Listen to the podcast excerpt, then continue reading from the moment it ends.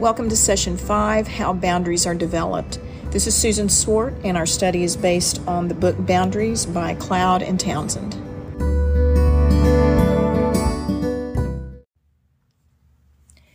So, how are boundaries developed? Boundaries are not inherited. We don't automatically inherit boundaries. They are built, and they're built in moments and stages all throughout our lives. As we talk through this, we're going to be talking about some stages of boundary development, and then within some of those stages, we will do some subcategories. So, the first stage of boundary development is called bonding, just bonding. That is the foundation of boundary uh, boundary building. If you really look at it, our deepest need is to belong and to be in relationship and to have a spiritual and emotional home. You can go back to how God created us. We were created in His image. Um, he He is connected. God the Father is connected to God the Son, connected to God the Holy Spirit, and we're created in His image. And so He He used that same template when he was creating us that we were supposed to be uh, we, we were created to be in relationship it is a very very basic need of ours it's the very nature of god to be in relationship and we see throughout the creation story at the end of each day it was good it was good it was good and we finally though see where when adam is naming all of the animals and no one is found that looks like him uh, and God said that's not good. So man was alone. God didn't want man to be alone, and so he created Eve. We all remember that story. So sometimes we interpret that and we go, well, it's all about marriage. And if I were just married, then I would feel okay. And so that is not, it's not about marriage. Um, that, yes, they were married, but some of the loneliest people in the world that I am aware of are married. So it's not a marriage issue, it is a relationship issue. So, page 66 of Boundaries says, We are built for relationship. Attachment is the foundation of the soul's existence. When this foundation is cracked or faulty, boundaries become impossible to develop. Why? Because when we lack relationship, we have nowhere to go in a conflict. So when we are not secure that we are loved, we are forced to choose between two bad options. So let me repeat that. When we are not secure that we're loved, we're forced to choose between two bad options. And those options are number one, we set limits. So we our option is okay, I'm going to set limits, but that's going to risk losing the relationship if I set limits. So that's option number one. Option number two is we don't set any limits and we remain a prisoner to the wishes of another. So that is where I, I when I get to this point, I tell people boundaries are hard because when we start to set healthy boundaries, we we do risk that. Uh, if we're going to set healthy boundaries, these are our two options. We can set limits and risk losing a relationship, or we don't set limits and then we remain a prisoner and to the wishes of another. And so this is a real it's like a fork in the road. What am I going to do? And people really struggle with this. And until you have your identity in who God says you are, this is very, very challenging. It's challenging even when you do have your identity based in who God says you are. But it's even if your identity is if you're wanting your identity to come from the people around you if your identity is coming from that relationship with that other person it makes it very challenging to set healthy healthy boundaries. I run into this all the time so the first developmental task of an infant okay so think to an infant think to a brand new baby who is born just born and they're screaming they want them to scream they want to know they can breathe well so they're screaming. And what is the thing? If, if you've ever had this experience, if you've ever been in that environment, uh, and if you haven't, what happens is the one thing that is usually able to quieten that baby is mom's voice. That baby is already bonded to mom's voice before the baby is even born because the hearing develops, I believe, around month five when the baby's about five months, when the when the mom is five months pregnant, that baby's hearing is starting to develop, and so that baby is able to hear mom's voice all the time. It's also able to hear other, like if there's other noises around the house uh, on a regular basis, other children, the the you know father, all of those things.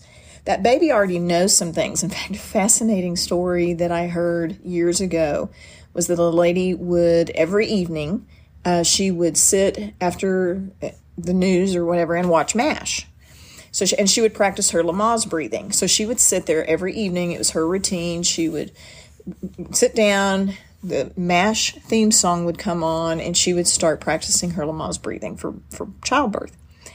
The baby was born, and when they got the baby home, baby would be fussy, but anytime it heard the MASH theme song, it calmed down because it already knew it was already bonded to the MASH theme song. So we can, the babies can bond. The babies are already bonded, and that's their job when they are born.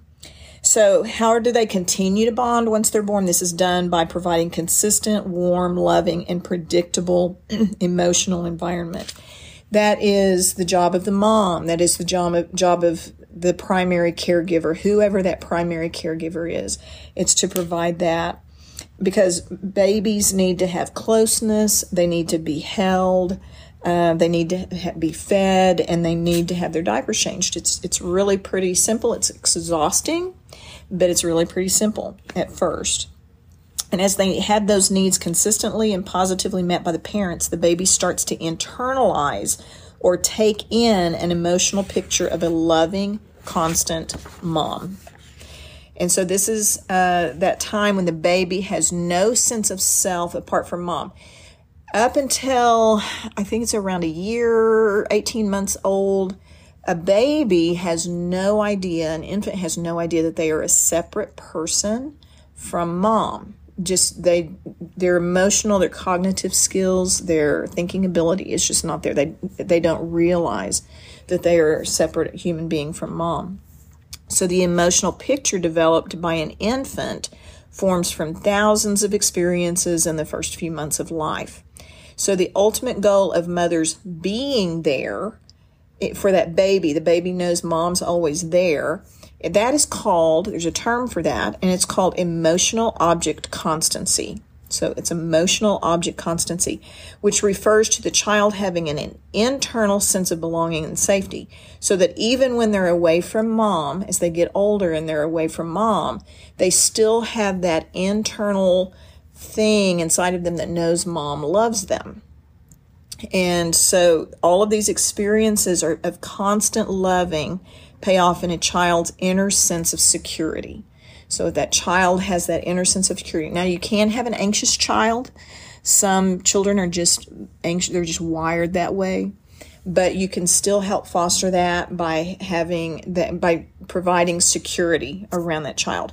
So boundaries page 67 says object constancy is referred to in the Bible as being rooted and established in love. See Ephesians 3:17 and as having been rooted and built up in Christ, Colossians 2 7.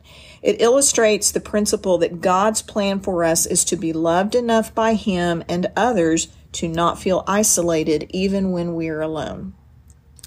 So that is, some people have, if they don't have that as, if they haven't learned that as a child, as a, as a small child, then even adults have real problems being separated from the person that they love. They, they get away from them and they just don't have that object constancy that that person truly loves them.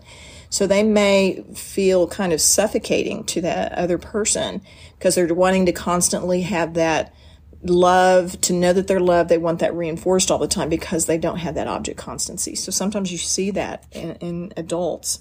So bonding is the prelude. As children learn to feel safe with their primary relationships, they are building good foundations to withstand separateness and conflict that comes with boundary development. Okay, so we've got the bonding stage. That is stage number one. First thing that happens is that. Then we go into stage number two because we the child gets older. We and we're not, I'm not talking about you know uh, this can be us, this can be our kids, it can be anybody because this is just human development. Stage two is called separation and individuation, and it can be referred to as the construction of a soul. So it's separation. You've bonded in stage one, and then the child gets older and they're able to separate and become an individual. So on page 68, it says, It's like a switch was thrown, said Millie to the friends that she had met, who made up her uh, church moms group. On her first birthday, to the very day, my Hillary became the most difficult child I'd ever seen. This is the same baby who the day before had eaten her spinach like there, it was her last meal, and then the next day, though, it all ended up on the floor. Millie's exasperation was met with approving nods and smiles. The mothers all agreed. Their babies had seemed to switch personalities around the same time. Gone were the agreeable, lovable infants, and in their places were cranky, demanding toddlers. So, what happens? Well, we see this a lot.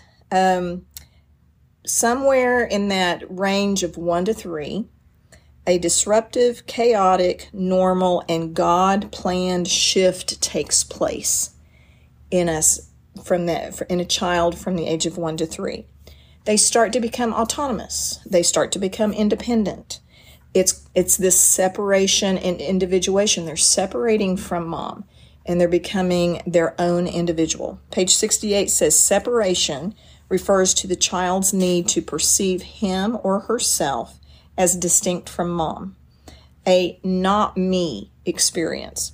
Individuation describes the identity the child develops while separating from the mother. It's a me experience. I'm becoming my own person. As the child works through the not me, the me starts to develop. They first have to work through identifying who they are not, and then they start to see who they are. So, when we look at the life of Jesus, we actually see this. I mean, he's 12. The only time from birth until his ministry starts at the age of 33. The only story we have of him is at, at the age of 12. And so on page 63 and 64 of Boundaries, it says, On a trip home from Jerusalem, Mary and Joseph could not find Jesus. When they found him teaching in the temple, his mother got on to him. Jesus' words to his mother were, Why were you searching for me? Didn't you know I had to be in my father's house? See Luke 2.49. So translation of that, I have values, thoughts, and opinions that are different from yours, mother. Jesus knew who he was not as well as who he was. Okay, so we've got this separation and individuation process going on. So that we're going to break down into some phases. So just this one stage, we're going to break down into phases. So the first phase, this is an interesting title, but this is what it's called. It's called hatching. And it's basically saying mommy and me are not the same. Hatching. Think about a chick hatching out of an egg. Okay. So the child is basically leaving the cocoon. The, the infant has been very secure and protected, and then the child starts to grow out of that cocoon. The child goes from a passive union with the mother to an active interest in the outside world. It's called hatching or differentiation because it's a time of exploration, of touching, tasting, and feeling new things. I mean, just think of a two year old. Think of any two year old you've ever been around. The child is still dependent on the mother. They will only go so far before they're going to turn around and make sure mom is still there. But they aren't wrapped up in the closeness with her. The months of nurturing have paid off. The child feels safe enough to start taking risks and they want to discover. So on page 63 and 64, it says this period can be a letdown for some moms. So, moms, pay attention to that. This can be a letdown.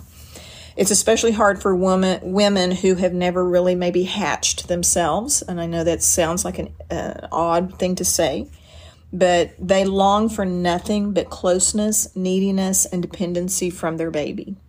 These women often conceive lots of children or find ways to spend time with very young infants. They often don't enjoy the separating part of mothering.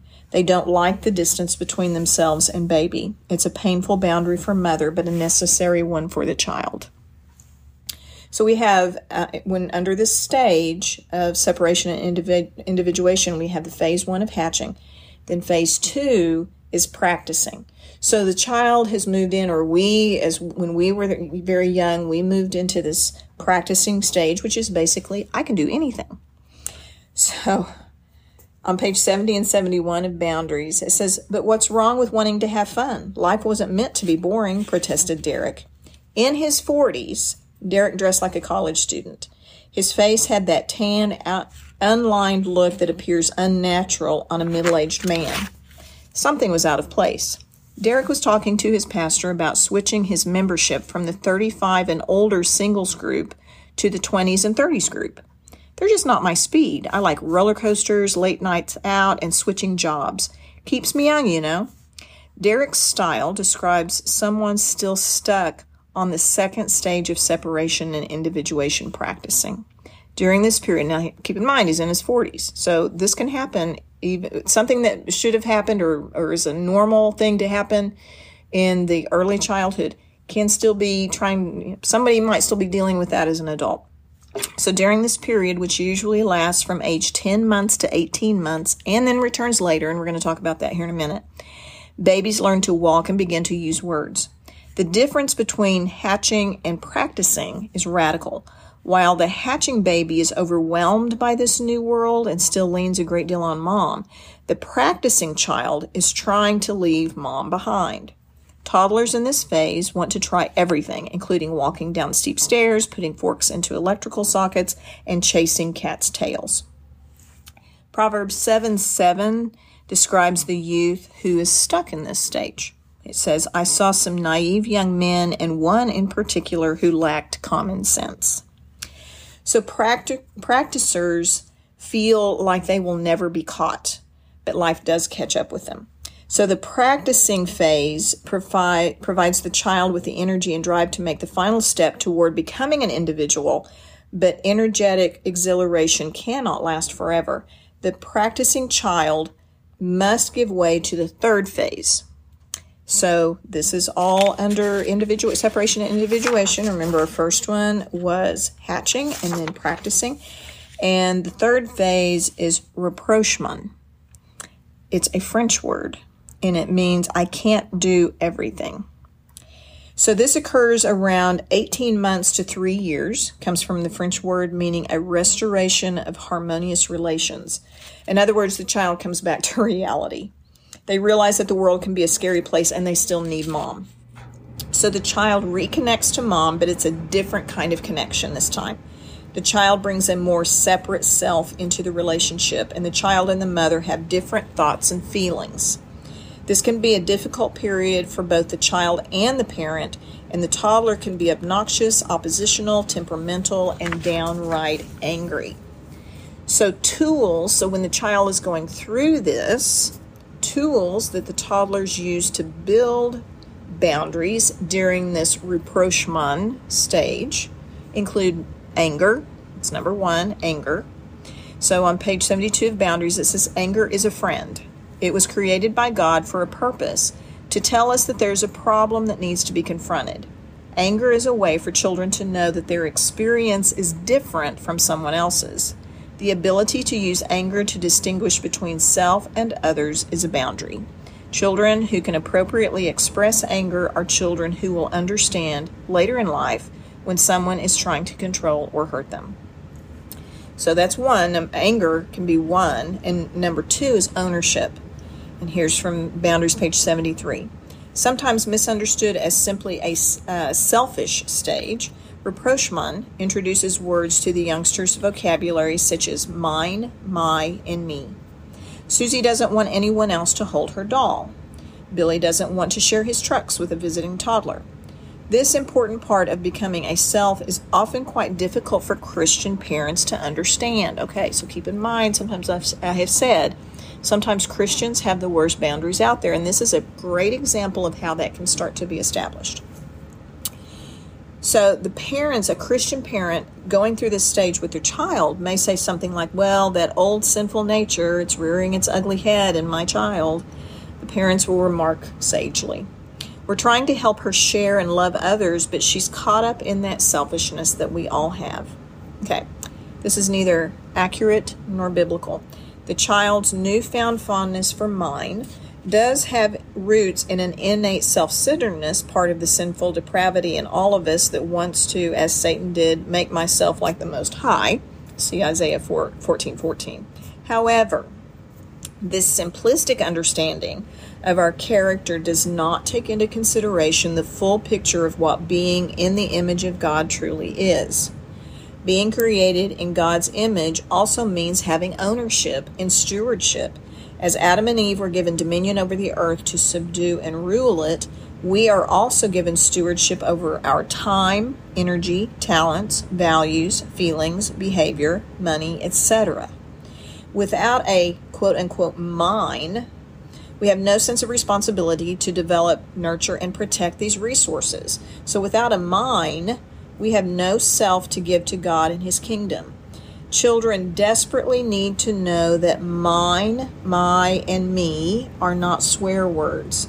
With correct biblical parenting, they will learn to sacrifice and develop a giving, loving heart, but not, not until they have a personality that has been loved enough to give love away. 1 John 4, 4, 4 19 says, We love because he first loved us. This is where I usually say, okay, parents may get stuck right here. They may feel like, oh my goodness, I've been parenting my child wrong please, please, please have grace toward yourself. We all do the best job we can possibly do in parenting. Our parents did the best job they knew to do. So we have to have grace toward our parents. We have to have grace toward ourselves as parents. And we we need to just see that what we're talking about here is if I'm having some boundary issues, this is a situation that might have happened in my life to where in the in the accurate I mean, we are supposed to love others as Christians. We're supposed to do that. But we can, like he points out, like they point out in the Boundaries book, sometimes that's overlooking the bigger picture. If we've always been told, I have to share everything, then we may not be able to protect our own resources that God has given us. That, and so we may just think, well, I have to do this, but God might not have called us to do some of those things in our own lives. So this gets into a real tricky, can be a little bit confusing. Number three, under what the things that toddlers use uh, during these this boundary rapprochement t- time. Number one was anger, and number two was ownership. Number three is no. The word no. The one word boundary. No is a one word boundary. This is the first verbal boundary children learn. No helps children separate from what they don't like. It gives them the power to make choices and it protects them. They, uh, they can be no addicts, which we all know if you've ever raised a child, they can be no addicts and refuse not only things they don't like, but things that they do like, just to be able to have the right to say no. It keeps them from feeling completely helpless and powerless. Parents have two tasks associated with no First, they need to help their child feel safe enough to say no, which encourages a healthy boundary. The child should not have the ability to make all of their own choices, but they should have a no that is listened to so that they can start to learn the difference between a no, you cannot run out in the street, to know that, that it's okay for them to be able to say no. There needs to be a no that we hear as parents that so that they learn that a no can be a valid thing.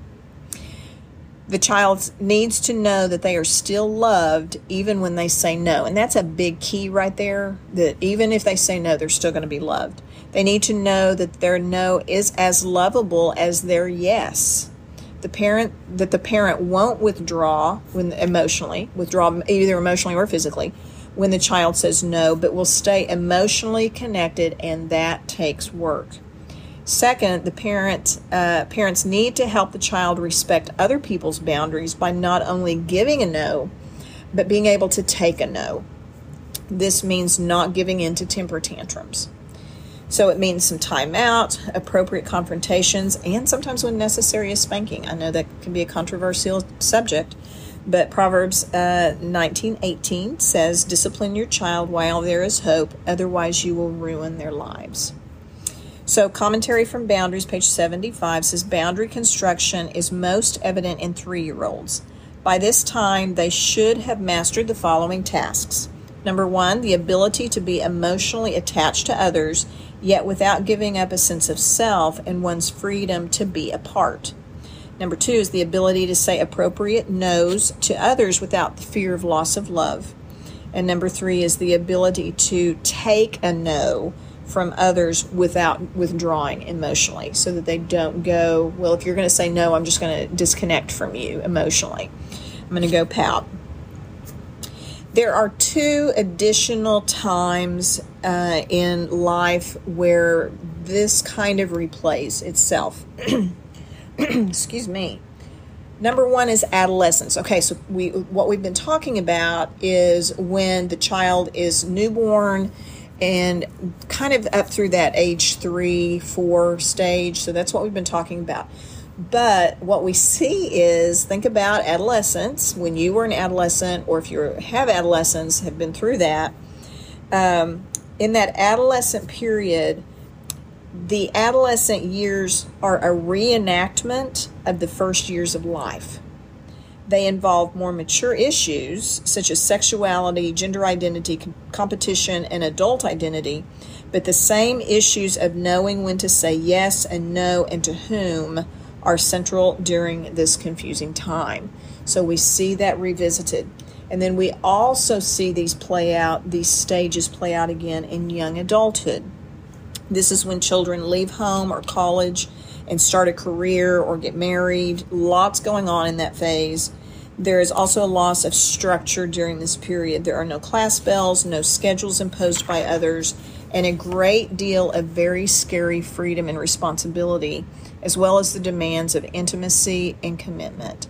This can often become an intense time of learning about setting good boundaries. So, it can be helpful to see how things should have been, but what if they weren't that way?